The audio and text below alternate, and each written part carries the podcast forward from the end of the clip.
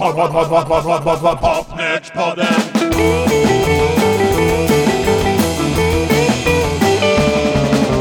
Pod, pod, pod, pod, pod, pod, pod, pod, Popnördspodden.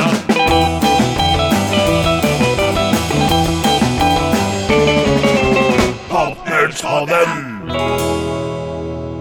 Vi börjar närma oss Stockholm på vår rundresa Uffe. Ja, så är det Åke! Nu är det alltså dags att angöra Stockholms brygga. Och eftersom vi i förra programmet gick igenom det som liksom var förlagorna till den svenska rockmusiken, så tänkte jag väl börja med han som gjorde den första riktiga svenska rockplattan, och den kom ungefär en vecka före jul 1957. Tror du inte att vissa kommer att ha åsikter om det där med vilken är den första riktiga? Ja, men nu säger jag att det är så, så nog får alla andra rätta sig efter det. Är inte det väldigt bra ståndpunkt att ha? Ja, det är det som är fina med poddvärlden. Man bara säger så här är det. Vi ska faktiskt till en annan kommun än Stockholm. Vi ska till Solna, för det var ju därifrån han kom. Ragnar Nygren. Ja, vi talar alltså om rockragge. Men vad tror du att Rockroll och de andra skulle säga om det här? Det kanske var så att han inte var först att göra det live, men Rockragge var i alla fall först med att sjunga rock på engelska på skiva. Men vi kunde ju inte knappt engelska här i Sverige. Nej, vi kunde inte det så himla bra, för det var ju ingen som fick lära sig. Det kom ju liksom lite längre fram i utbildningen att få lära sig engelska på den här tiden. Jag tror nog de gissade och skrev ner fonetiskt skulle jag tro. Det låter ju så. Och ibland så hör man att de har noter med text, och så vet de inte riktigt hur de ska uttala orden och chansar lite. Men det gör ingenting, det hör ju till charmen det här också. Ja men det är ju så att vi sa ju rack. Ja, Och så sjunger de ju ofta rack, rack, rack. ja visst. Och det är väl bra med rack? Vi gillar ju det. Ja men det är det som är det fina, det blir en, en, en egen variant på det här med rack här i Sverige. Ja, men vi ska faktiskt börja idag med en inspelning som han gjorde innan han gjorde sin första skiva. Va? Vad har du nu grävt fram Uffe? Jo, för det var så att Rockragge och hans polare, alltså de hade ju faktiskt spelat ihop redan 1956 och spelat Dixieland, och då hette de Noisemakers, så då hade Ragge spelat piano och trumpet. Du avslöjar nu alltså att vår rockpionjär egentligen var en jazzare. Ja, men det var man ju, för att sen kom ju rocken, den fanns ju inte innan. Och eh, hans stora favorit och inspirationskälla, det var nog Gene Vincent, tror jag. Ja, det, ja jo, han körde mycket Vincent-låtar, det gjorde han. Och nu ska vi spela en inspelning som han och hans polare då, Noisemakers, bytte namn till Four Comets. Och de åkte till Gamla stan, och där fanns ju BRA-studion, där man kunde göra lackskivor i några få exemplar. Blue jean baby, with your big blue eyes. You got to get a give me a more child. I can't keep still, so baby, let's dance. A blue jean bob, a blue jean bob, baby, blue jean bob. I bound to you. You dip your hip, free your. Singing all the here, baby. One, two, three. Well, blue jean bob, blue jean bob, my baby, blue jean bob, blue jean bob, my baby, blue jean bob.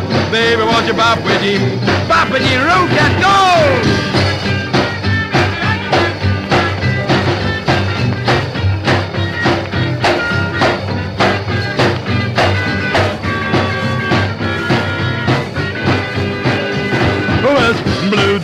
Bop with you. Oh, well, my heart starts a habanaka, a kangaroo. My feet are dumber than I'm gonna say. Oh, well, a blue jean, baby, get a more, more, more. Well, a blue jean bob, a blue jean bob, my baby, blue jean bob, a blue jean bob. Det är entusiasm Uffe. Det påminner mig om de första inspelningar man gjorde själv med en tandbergare. Den här låten kom ju med sen på Rockragges första EP, och dessutom så dök den ju upp på en sån här vykortsskiva. Ja, du visar mig Loa står det på den. Ja, det står Loa Grammofonstrumpan. Alltså en reklamskiva med Blue Jean Bop. Den kom väl ut eh, då strax efter. EPn kom ju då december. Och fotot på EP-omslaget är taget på Nalen och då ser man ju då att gitarristen Rune Furén, han har sin splitter nya Gibson Les Paul Goldtop med humbucker-mikrofoner och det är viktigt för gitarrister att veta. Det var han tidig med, Rune. Numera värd en miljon. Lite mer än då skulle jag gissa på vid det här laget. Jag åkte taxi ibland med Rune Fyrén. Då berättade han om den här, han hade sålt den ganska billigt, för att helt plötsligt var ju detta en gubbgitarr, det var ju inte inne, den var ju ute ett par år sen. Det var ju när Clapton och Mike Bloomfield och de här dök upp med Les Pauler igen, som det blev inne runt 67, sådär. Ja, precis. Vad skulle man ha då med Beatles-tiden var? Ja, halvakustiska var det ju. Det var det som gällde. Plankor var inte så coolt. Inte strater heller gick ju. Det var ju de här Shadows-banden skulle ha det. Ja. Det var det första då. Alla skulle ha röda strater och sen så skulle man inte ha det. Då skulle man ha halvakustiskt. Ja, så där är det hela tiden. Och de andra i bandet, Runes brorsa Yngve Fyrén på trummor, Bengt Olsson och en pianist som heter Boris Lindqvist. Som sen skulle ta över. Ja, han skulle ta över, men han började alltså som pianist i Rockragges band. Vi vill lyssna väl på den här låten då, som visar deras entusiasm och frenesi och alltihopa. Och de fick spela själva, och det var väl det som gjorde att det blev lite mer rockkänsla än hos konkurrenternas tidiga inspelningsförsök. Hello, everybody. I mean everybody. We're gonna teach you right. We're gonna teach you right. We're gonna teach you right.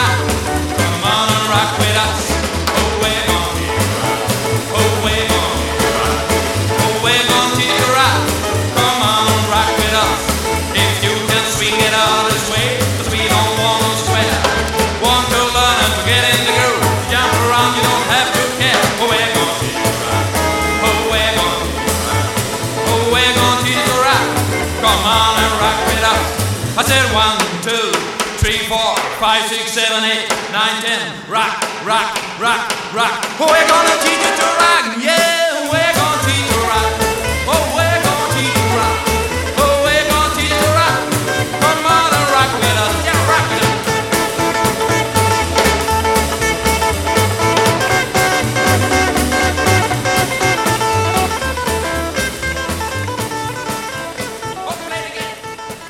Ja, där börjar det. Rock, rock, rock. Ja! Sen kom ju Little Gerhard precis i början på 58 och sen exploderade det ju.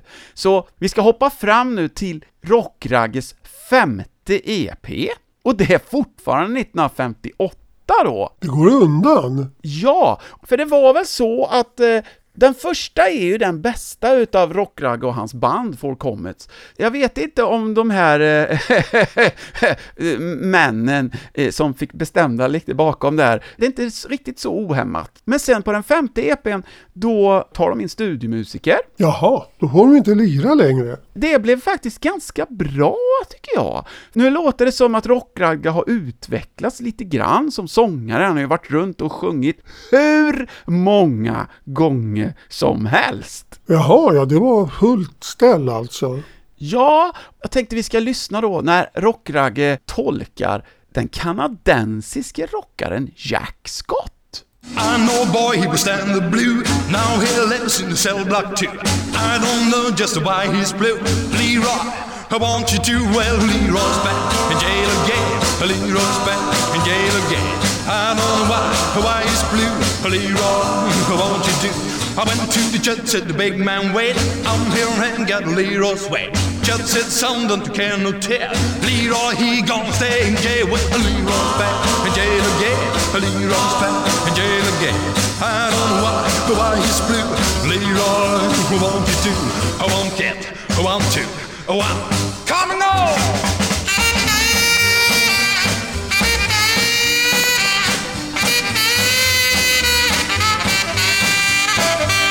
Well, Leroy's heart is full of hate. Leroy, he just can't go straight. Tell my mate, can't keep my date. I'm gonna need my sister. Well, Leroy's back in jail again. Leroy's back in jail again. Leroy, why, why he's blue? Leroy, I want you do it, Leroy. I want you do it, Leroy. I want you do it, Leroy. I want you do Leroy. Ja, jag ser ju på omslaget här att nu har Ragge eh, mognat skaffat mustasch och studiokör har han fått också som sjunger vackert. Ja, det börjar ju bli så att det dök upp fagra ungdomar med välpolerat komp och så. Och vi ska spela en låt till från Ragge Rocks Again. Det står det i alla fall på baksidan. Här försöker de väl göra honom lite mer familjevänlig kanske, men den är lite charmig den här låten också. Den heter Jacqueline. Vaya, cha cha cha cha cha cha cha. Vaya, vaya, cha cha cha cha cha cha cha cha. Jacqueline, I'm so in love with you, my Jacqueline. My heart belongs to you, my Jacqueline. Oh, won't you say you love me too? I got a girl and she sure looks spazzy. Smooth as a car with a brainless chassis. Spicy as a magazine and cry too sassy. Yackly, you're the one for me. Jacqueline, I'm so in love with you, my Jacqueline. My heart belongs to you. Ja, det här är ju lite mer rockande samen eh, soft. Men det är ju så här att även om du tittar på USA så är ju den här riktiga rocktiden väldigt kort. Ja, jättekort. Men inte skulle man väl kunna tro att någon som gör en sån här tjusig och välartad låt skulle kunna ställa till med skandal. Men det var precis vad Rockragge gjorde midsommar 1959. Och inte var som helst heller, utan i min hemort Töreboda! Hoppsan! Ja, till och med Expressen rapporterade, för det var 6000 personer i publiken som stod och väntade förgäves på att Rockragge skulle komma och uppträda när Töreboda firade 50 år som Köping. Och jubileumsgeneralen Ingvar Skog, han var rosenrasande och skulle minsann se till att Rockragge skulle bli struken ur folkparksartisternas rullor. Jaha, Istället fick Ingvar Skog, som för övrigt var granne till mig under några år, i all hast fixa fram en ersättare åt Rockragge, och det blev, något märkligt kanske, den lokale föredragshållaren och Tivedenkännaren Ture Älgåsen, som var utklädd till Tivedstroll. oj. Ja, det kanske inte riktigt var vad de 6000 i publiken hade kommit dit för, så de var väl sådär lagom roade. Ja, den här lilla incidenten i Sverige var dock inget hinder för att hindra att Rockragges musik spreds ut i Europa. Det dök nämligen upp ett gäng franska EP-skivor. Jaha, Men då står det ju inte Rockragge som artist, utan det är Four Comets det står bara. Men det står rockragge där på omslaget, på skyltarna. Ja, det står ju Rockragge Vocal, men det står ju Four Comets med stora bokstäver. Just det. 1959 då bytte Ragge skivbolag till den nystartade Barben Records, som eh, leddes av Emil Borin.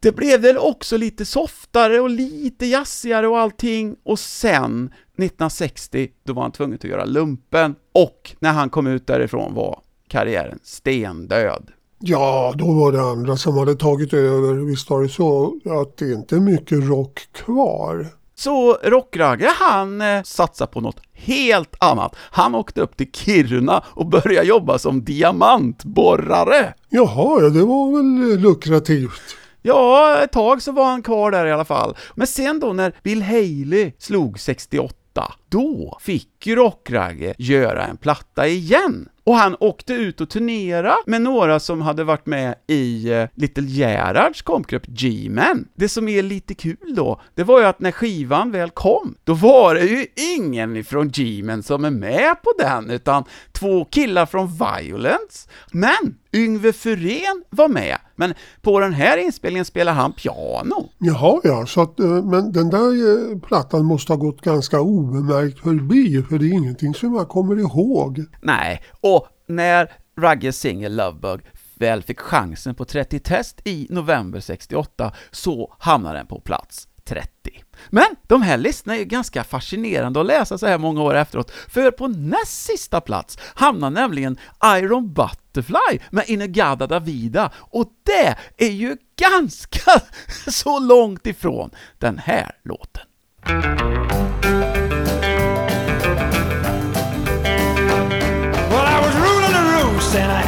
To myself. And then suddenly it happened, that funny little feeling I felt. Yeah, I tried to hide around it, but it finally caught up to me. But how can I love something that I can't see? Oh, that little bit bitty teeny weeny thing called a lumbug. Nobody's ever seen them, but it's got the whole world shook up. It all started with a little bit of kiss and a hug. A little bit of teeny weeny thing called lumber.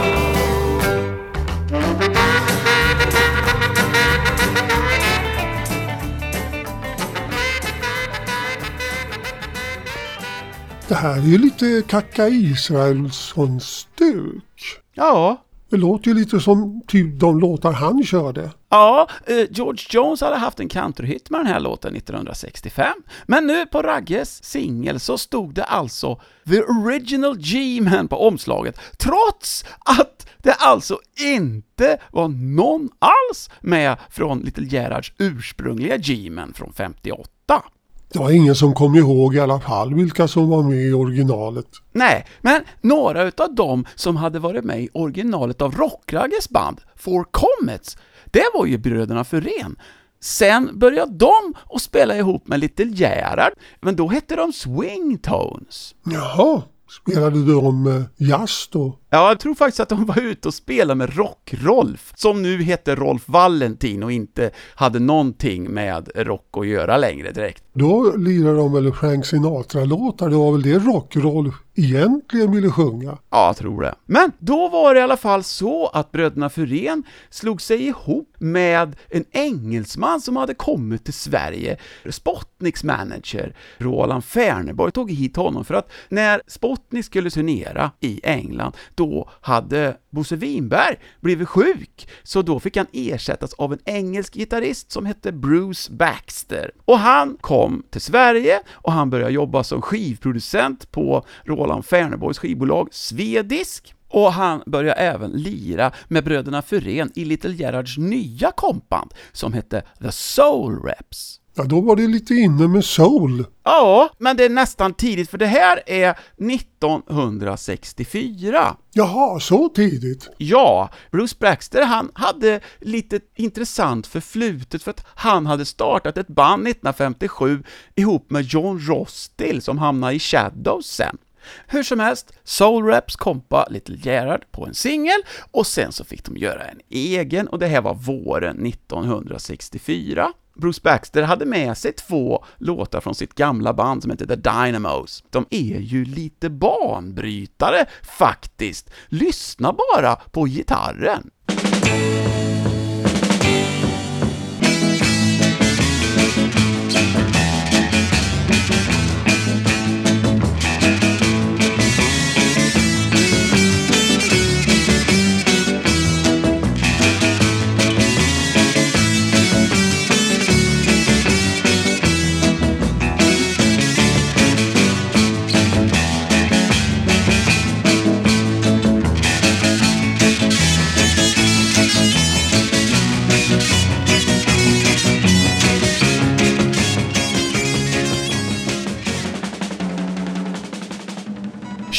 Seamus O'Toole med Soul Reps. Alltså fussgitarr från maj 1964. Det är ju ett helt år före Stones gjorde Satisfaction. Men han kan väl inte haft en egen fussbox? Ja, det låter som en fussbox faktiskt. Alltså, eh, Maestro-fussarna fanns ju redan. Jaha, när kom de? Ja, det var Gibson som tillverkade dem och de kom faktiskt så tidigt som 1962 men i början sålde de inget vidare alls för att de marknadsfördes som ett sätt att härma blåsinstrument och framförallt trumpet och det var inte förrän Satisfaction sommaren 65 som försäljningen tog fart. Jaha, var det därför Keith Richard hade en sån då? Han tänkte ju det där riffet som ett blåsriff. Ja, men jag var ju så himla nyfiken på hur Soul Raps hade gått tillväga för att få fram det här ljudet, så jag fick faktiskt kontakt med Bruce Baxter med hjälp av Yngve Fyrén som spelar orgel på skivan. Och då berättar Bruce att han först hade kopplat in i Rune Fyréns Fender-förstärkare men från högtalarutgången gick han vidare in på sin egen Gibson-förstärkare, så det var två stycken förstärkare i serie alltså, och det var det som producerade fuskljudet. Detta var ett trick han hade lärt sig på en Englandsturné med amerikanske countrysångaren Bob Luman, och det var hans gitarrist Billy Sanford som hade visat Bruce detta. Lite oväntat kan man säga. Eh, de andra som var med på skivan, det var Leif Koronen på trummor och Leif Alverstam på bas. Men vi tar B-sidan också. Den heter Walk On Man.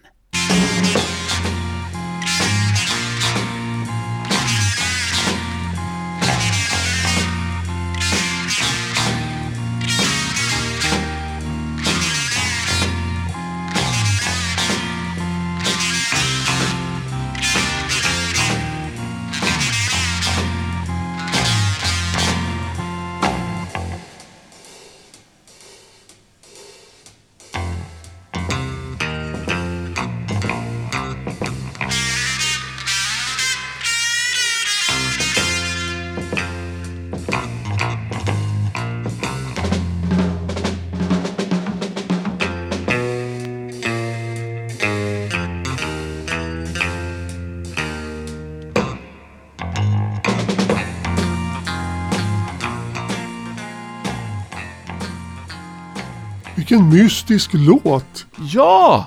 Visst är den mystisk? Och det roliga är ju att den här spred sig faktiskt. De tyckte ju att den här måste vi exportera, så den gavs ju faktiskt ut i USA på bolaget Limelight. Det tycker jag är roligt. Men den här låten då, Walk On Man, den hade fått ett nytt namn och nu heter den Soul Food. Jaha, jag tänker mig mer som typ någon deckarlåt. Ja, men det är lite så. Faktum är att den kom ut även i Frankrike på en EP.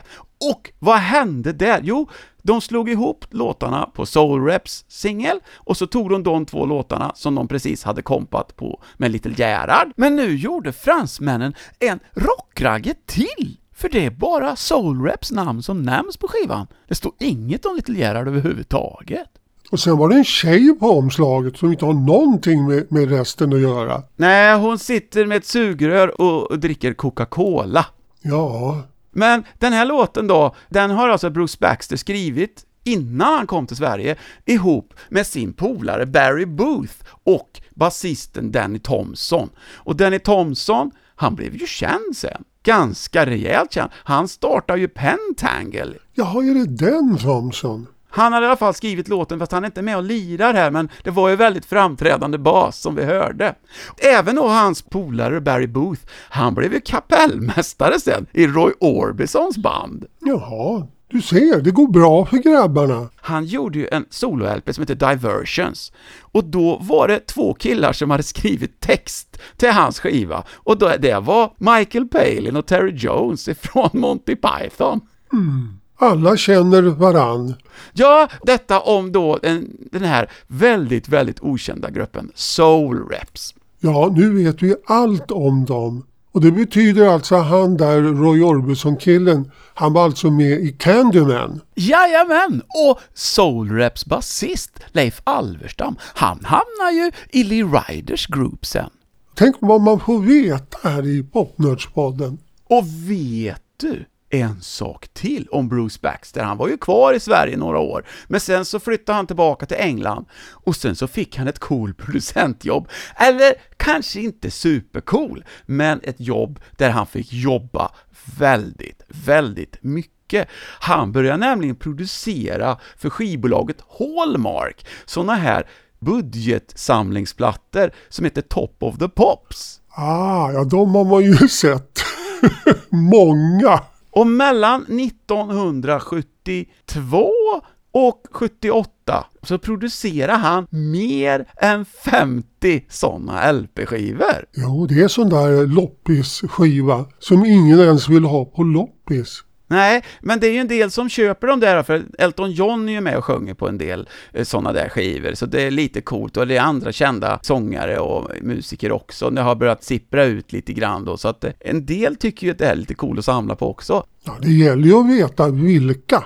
Så är det. Men du, vi nämnde ju en annan musiker i Rockragges band på första EPn som det gick bra för. Boris! Just det, Boris Lindqvist. Han fick ju göra sin första skiva redan i mars 1958, alltså typ tre månader efter Ragge. Så då hoppade han ju av då från Four Comets och startade sitt egna band, The Jailers. Nu skulle han göra egen karriär. Just det! Här har vi en låt ifrån hans första EP. En låt som väl vi kanske mest känner med eh, Tommy Steele, men man hör ju här att Boris, han var rätt bra på att sjunga redan då.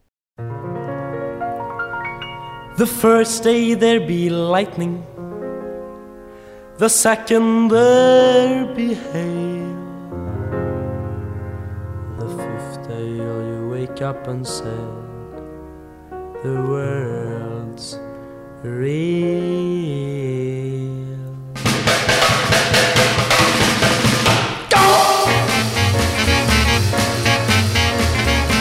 Rock and roll your sailors seem to say you so. There ain't a room for beginners when the world's rock and roll. Rock and roll your sailors seem to be alive. There ain't a room for beginners when the world stops jive. If you're a nigga, you better lay low. You're in nothing square. Hell, losers rock, sinners rock, sinners roll. Rock it, rock it, rock it, rock it, yo, yo, yo.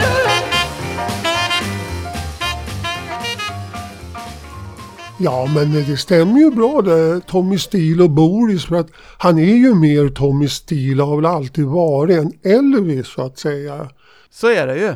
Det här Jailers, det var faktiskt då Åke Goffeng, Rune Andreasson, Bengt Svensson, Leif Nyström och på trummor vår vän Kurre Mattsson, redan då faktiskt. Den store trumslagaren från, var han från Solna? Uh, Rotebro. Sen hamnade ju Kurre i Finland med Jan Rodan och Wild Ones och sen blev han kvar där och gick med i Islanders och Jormas. Jajamensan. Men om vi fortsätter med Boris, han gjorde ju ett gäng skivor till då, men i slutet på 59 och 1960, då blev det allt jazzigare och jazzigare. Och då var det faktiskt så att han blev kompad av Bengt-Arne Wallins orkester med bland annat Duke Ellingtons basist Jimmy Wood och Rune Gustafsson på gitarr. Året är 1960 och låten heter On the Corner.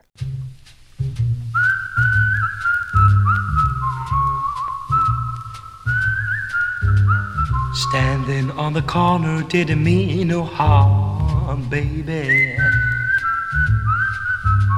Standing on the corner didn't mean no harm, baby. Standing on the corner didn't mean no harm. You came along and took me by the arm and I fell. Oh well, baby, I fell for you. Stuck on you and I'm sorry too, baby. Stuck on you and I'm sorry too, baby.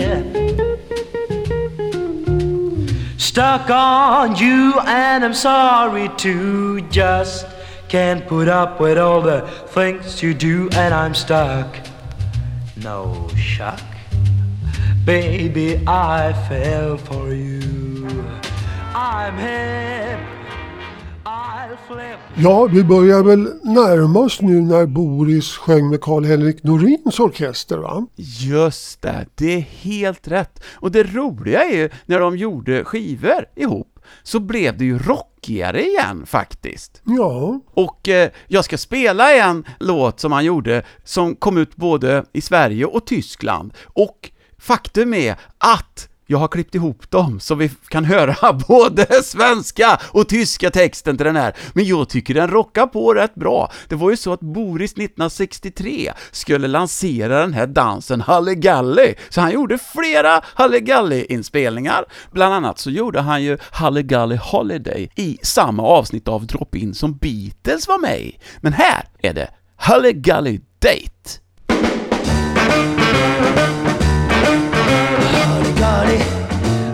Gurdy. At the party we were dancing. Hurdy gurdy, hurdy gurdy. And I thought she was just great. My sweet hurdy gurdy date. Since she learned a new dance, our romance has no chance. Cause the fans are in trance on a hurdy gurdy date. Gurdy ist kein Tango für Verliebte. Denn beim hurdy gurdy geht es rund im ganzen Saal. Auf dem Halligalli-Ball.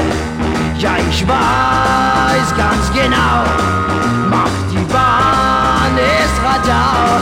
Das wird so eine Show auf dem Halligalli-Ball.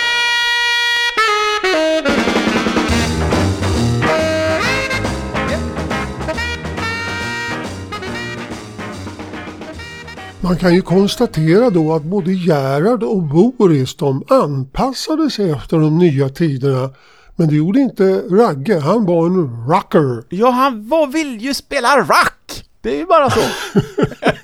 Ja men Boris var ju riktigt framgångsrik ännu längre fram då med Telstars. Ja. Jajamän, och vi kommer dit! Det ska vi inte missa. Men innan Boris hamnade i Telstars, då var det så att han startade en egen orkester som han var ute med, som hette Boris and the Beat Dogs. Just det, så heter de. Och eh, då slog han sig ihop med trummisen från G-Man, Douglas Westlund, och eh, två killar från Typhoons, eh, Kalle Westfält och Stefan Brolund, och Stefan Brolund vet väl många att han på 70-talet lirade i hörselmat med Janne Schaffer. Jajamensan. Dessutom så hade de en saxofonist som hette Ole Jörgensen. Nu så är det lite soul-influerat här, ännu mer faktiskt, för att Boris han gillar soul och han har gjorde ju, efter det här så gjorde ju Boris and the Beat Dogs en LP som heter Rhythm and Blues, eller bara R&B där de låter väldigt mycket Georgie Fame. Men vi ska spela singeln som kom innan på Metronom, och den kom ut både i Sverige och i Tyskland. Och vi tar B-sidan, Can Your Monkey Do The Dog?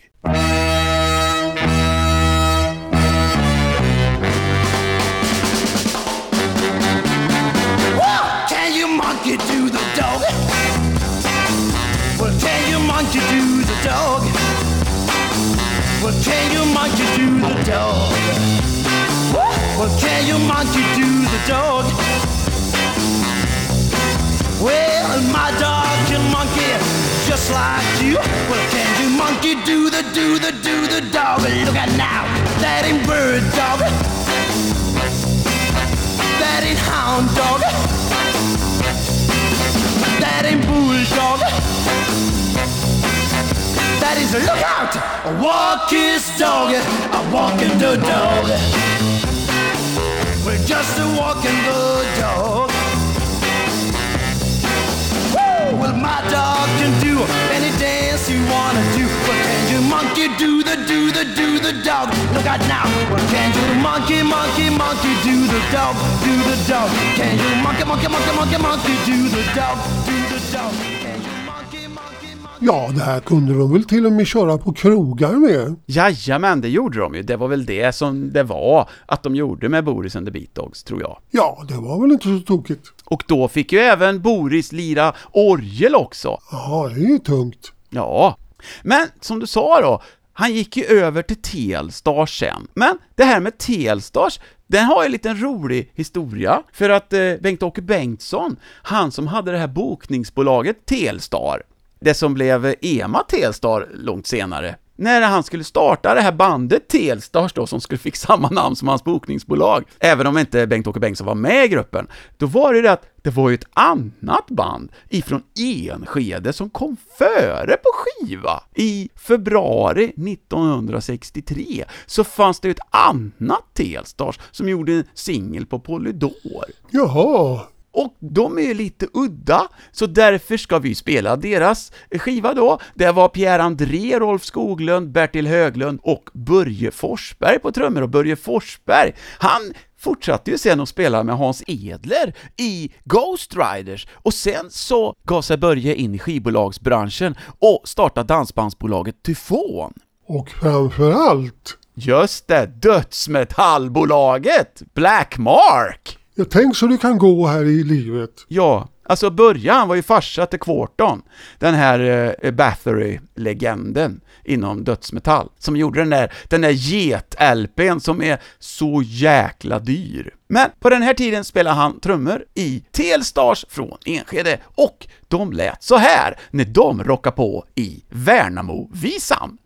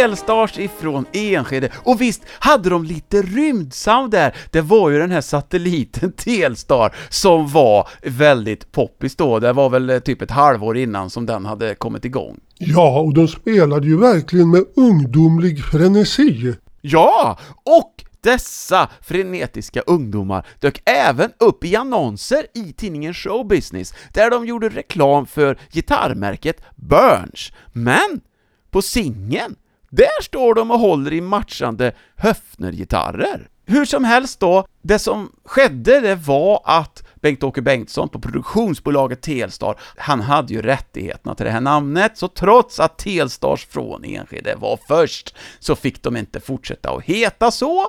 De bytte istället namn till TomTom and the Teen Stars, för att de hade fått en ny eh, sångare, Tommy Hellsten, storebror till musikhandlaren eh, Svenne Hellsten.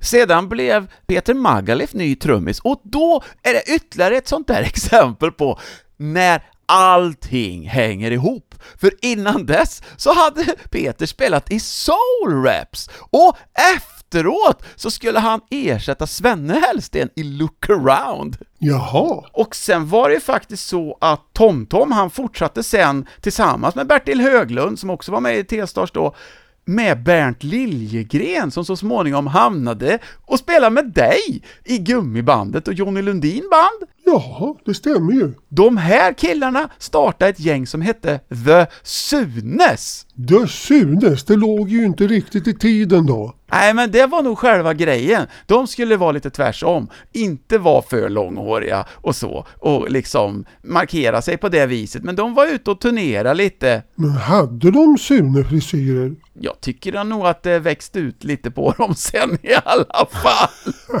Men Sune-frisyrer, det hade ju det riktiga då, Telstars, alltså det med Rolf Bäckman och Gösta Nilsson. Ja, men de var ju mogna män. Ja, det var ju dansorkester med pop och jazzinriktning som jag har läst i någon gammal tidning. Och de hade flugor, röda kostymer och väldigt kort hår 1963 när de startade.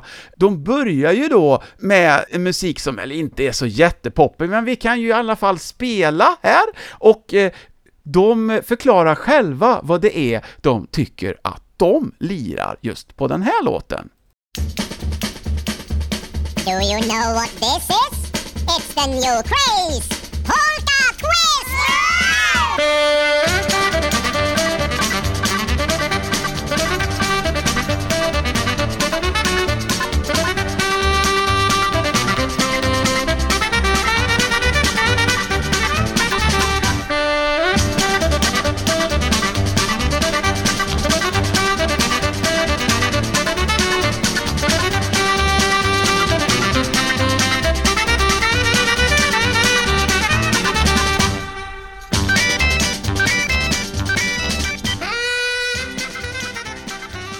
Ja, man tänker ju på Benny Hill när man hör den här. Precis! Även om det kanske är Boots Randolph då som hade en hit med den från början. Men det är ju signaturmelodin till Benny Hill. Han springer där och jagar fruntimmer. Ja. Det här var ju då Gösta Nilsson och Rolf Bäckman.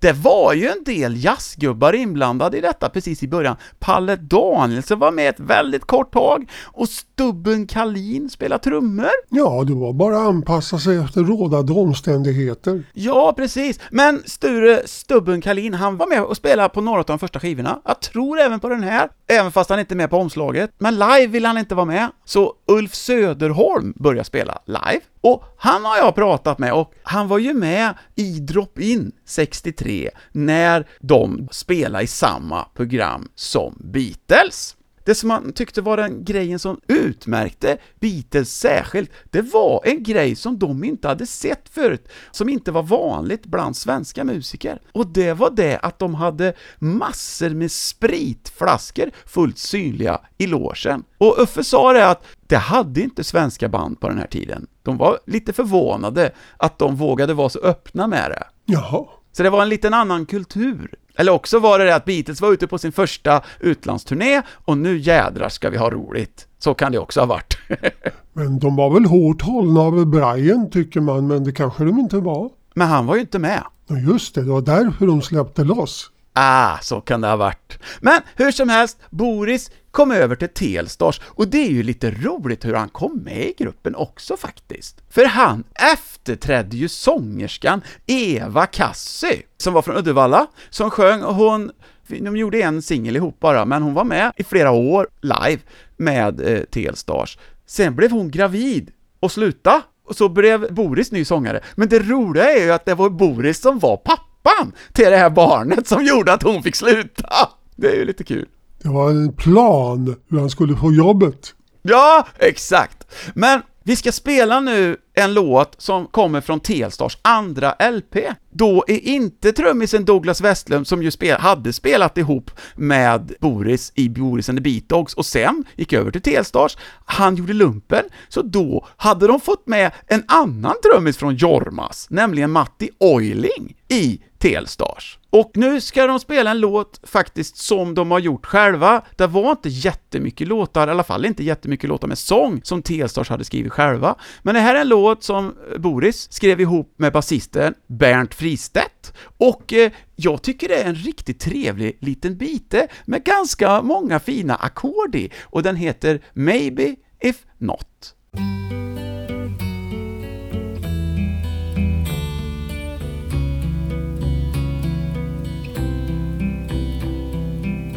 The man was born to be free, just like a bird in the tree. How come? I want to know why I feel such a terrible pain. It drives me out of sane. Maybe if not, we'll try to cool us down each day then pain will stay and love forever walk away. Well, friends, who take my advice. Don't rush, just hang around nice. How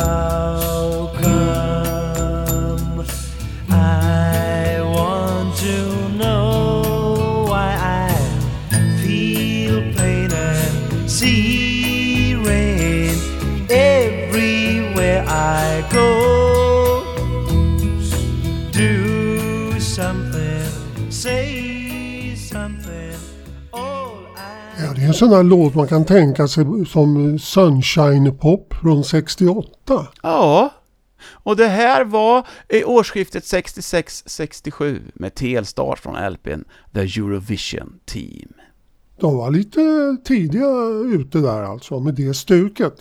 Sen på hösten 1967 så fick ju T-Stars en jättestor hit! För det var ju så här att i Hylands hörna så hade de en tävling där de skulle rösta fram den bästa låten om högertrafikomläggningen för bilar. Ja, det kommer jag ihåg. Ja, och då vann de den med Håll dig till höger Svensson, och det var en låt som inte alls handlade om trafik. Det var väl att gubben skulle vara trogen, var det inte det det handlade om? Ja, så var det nog. Ja, och inte vänstra. Just det! Jag tänker inte spela den riktigt så nu, utan vi ska spela den mycket, mycket mindre kända versionen som de gjorde på engelska. Jaha, de skulle göra internationell karriär. Ja, men den här är väldigt, väldigt svår att få tag i. Isn't it all right, Svensson? You're living, loving in the heaven of the welfare state. You're taken care of from the day your parents start to date. And after that, they think for you and tell you what you want to do. Hey, little Svensson, ain't your life just great? Isn't it alright, Svensson? Isn't it alright? You've got everything, everything indeed. Isn't it alright,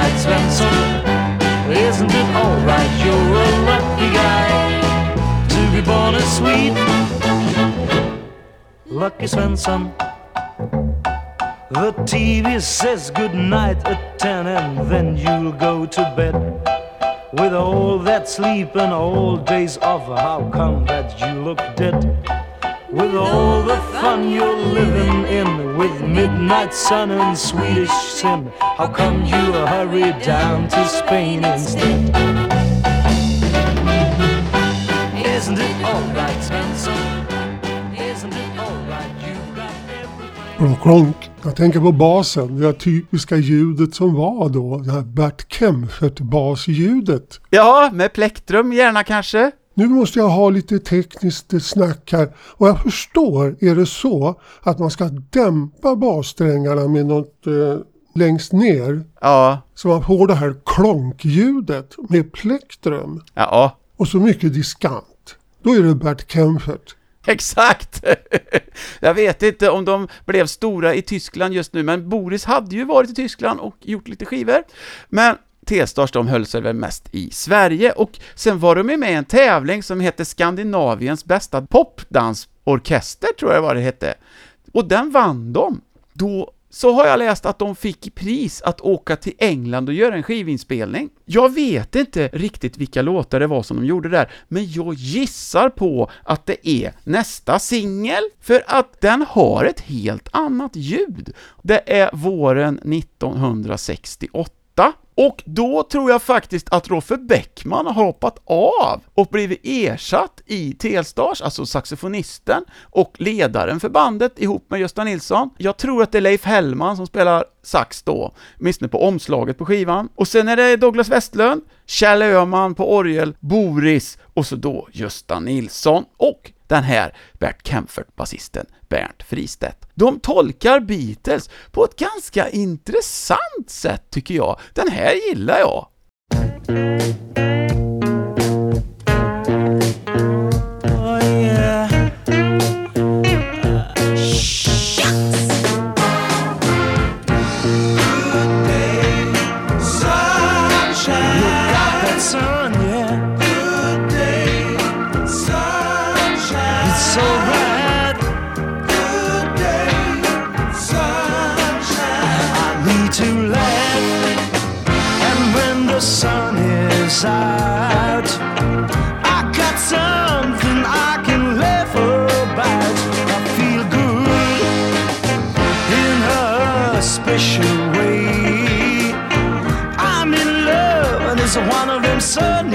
day.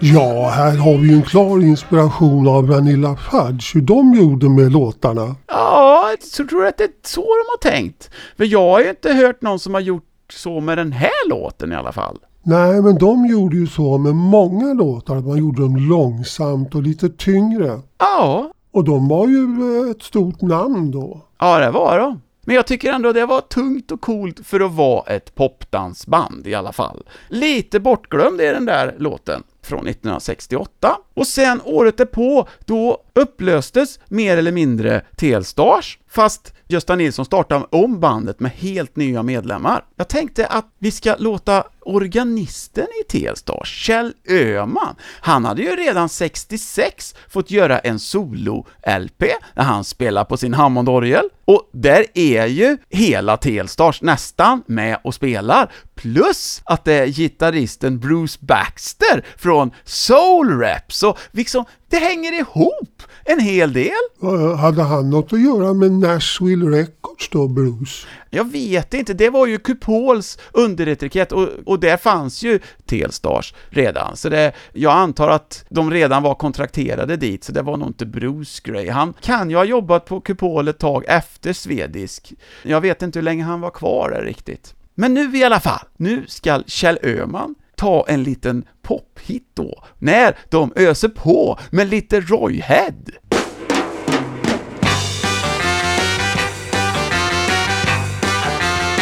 All right.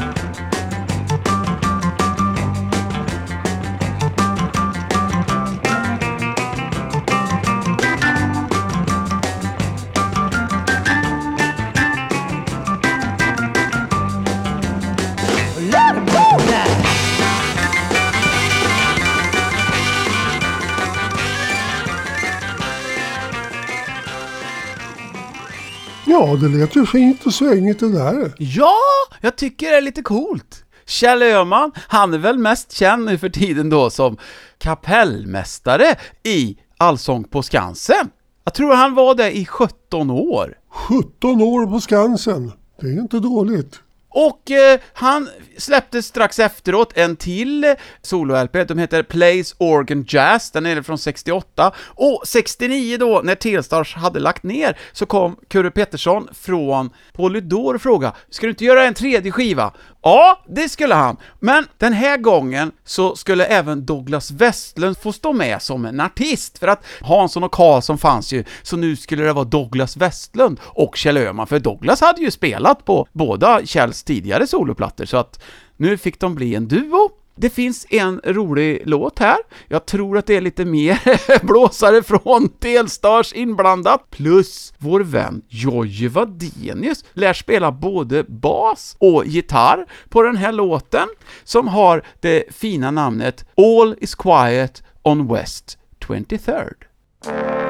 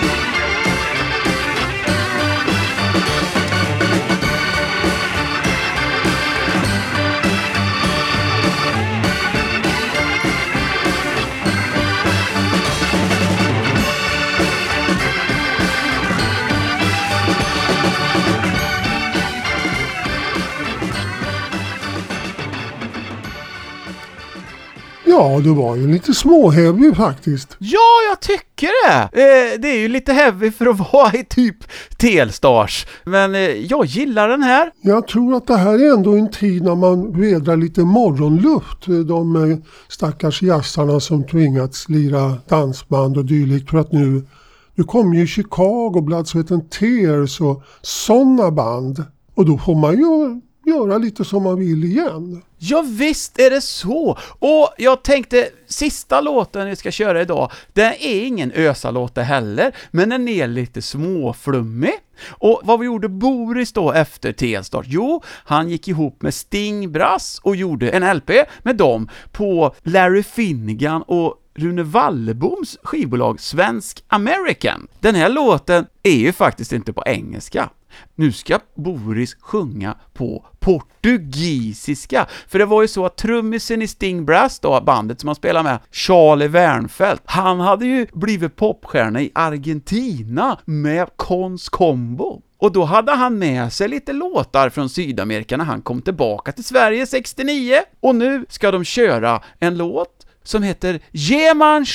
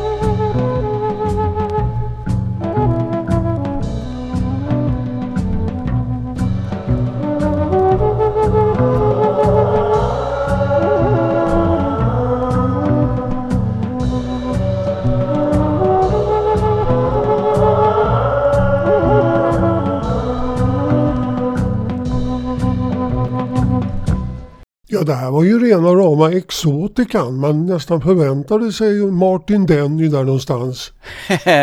ja, Nej, jag tycker det är lite coolt. Det var roligt. Sting Brass, det var ju alltså Henry Gustafsson som ledde det bandet, och han som spelar flöjt här. Och sen var dessutom Christer Wickman, inte politikern, som ju var någon minister på 70-talet, utan eh, orgelspelaren. Och sen Jack Wahlberg, som hade spelat med vår vän Johnny Lundin i The Partners på det tidiga 60-talet. Ja, till och med jag har lirat med honom. Det har du också, vad kul! Ja, en annan som dök upp sen i Stingbrass, det var faktiskt Rune Fyrén, så han var med här också. Men du, fattar du? Nu när vi fick sån här härligt flummig musik, då är det inte så mycket mer att säga än att nu har vi börjat traska in på Stockholms gator i 60-talet och vi fick ju en del 50-tal också i det här avsnittet, men vi har många gatustumpar kvar att promenera på hörru du, spänningen är olidlig som alltid i Popnördspodden. Ja, och därmed finns det bara en sak att tillägga och det är hej hej! Hej hej! Pod, pod, pod, pod, pod, pod, pod, pod, Popnördspodden.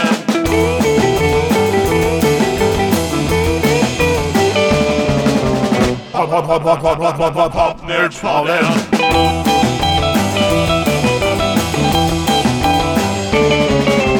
Popnördspodden.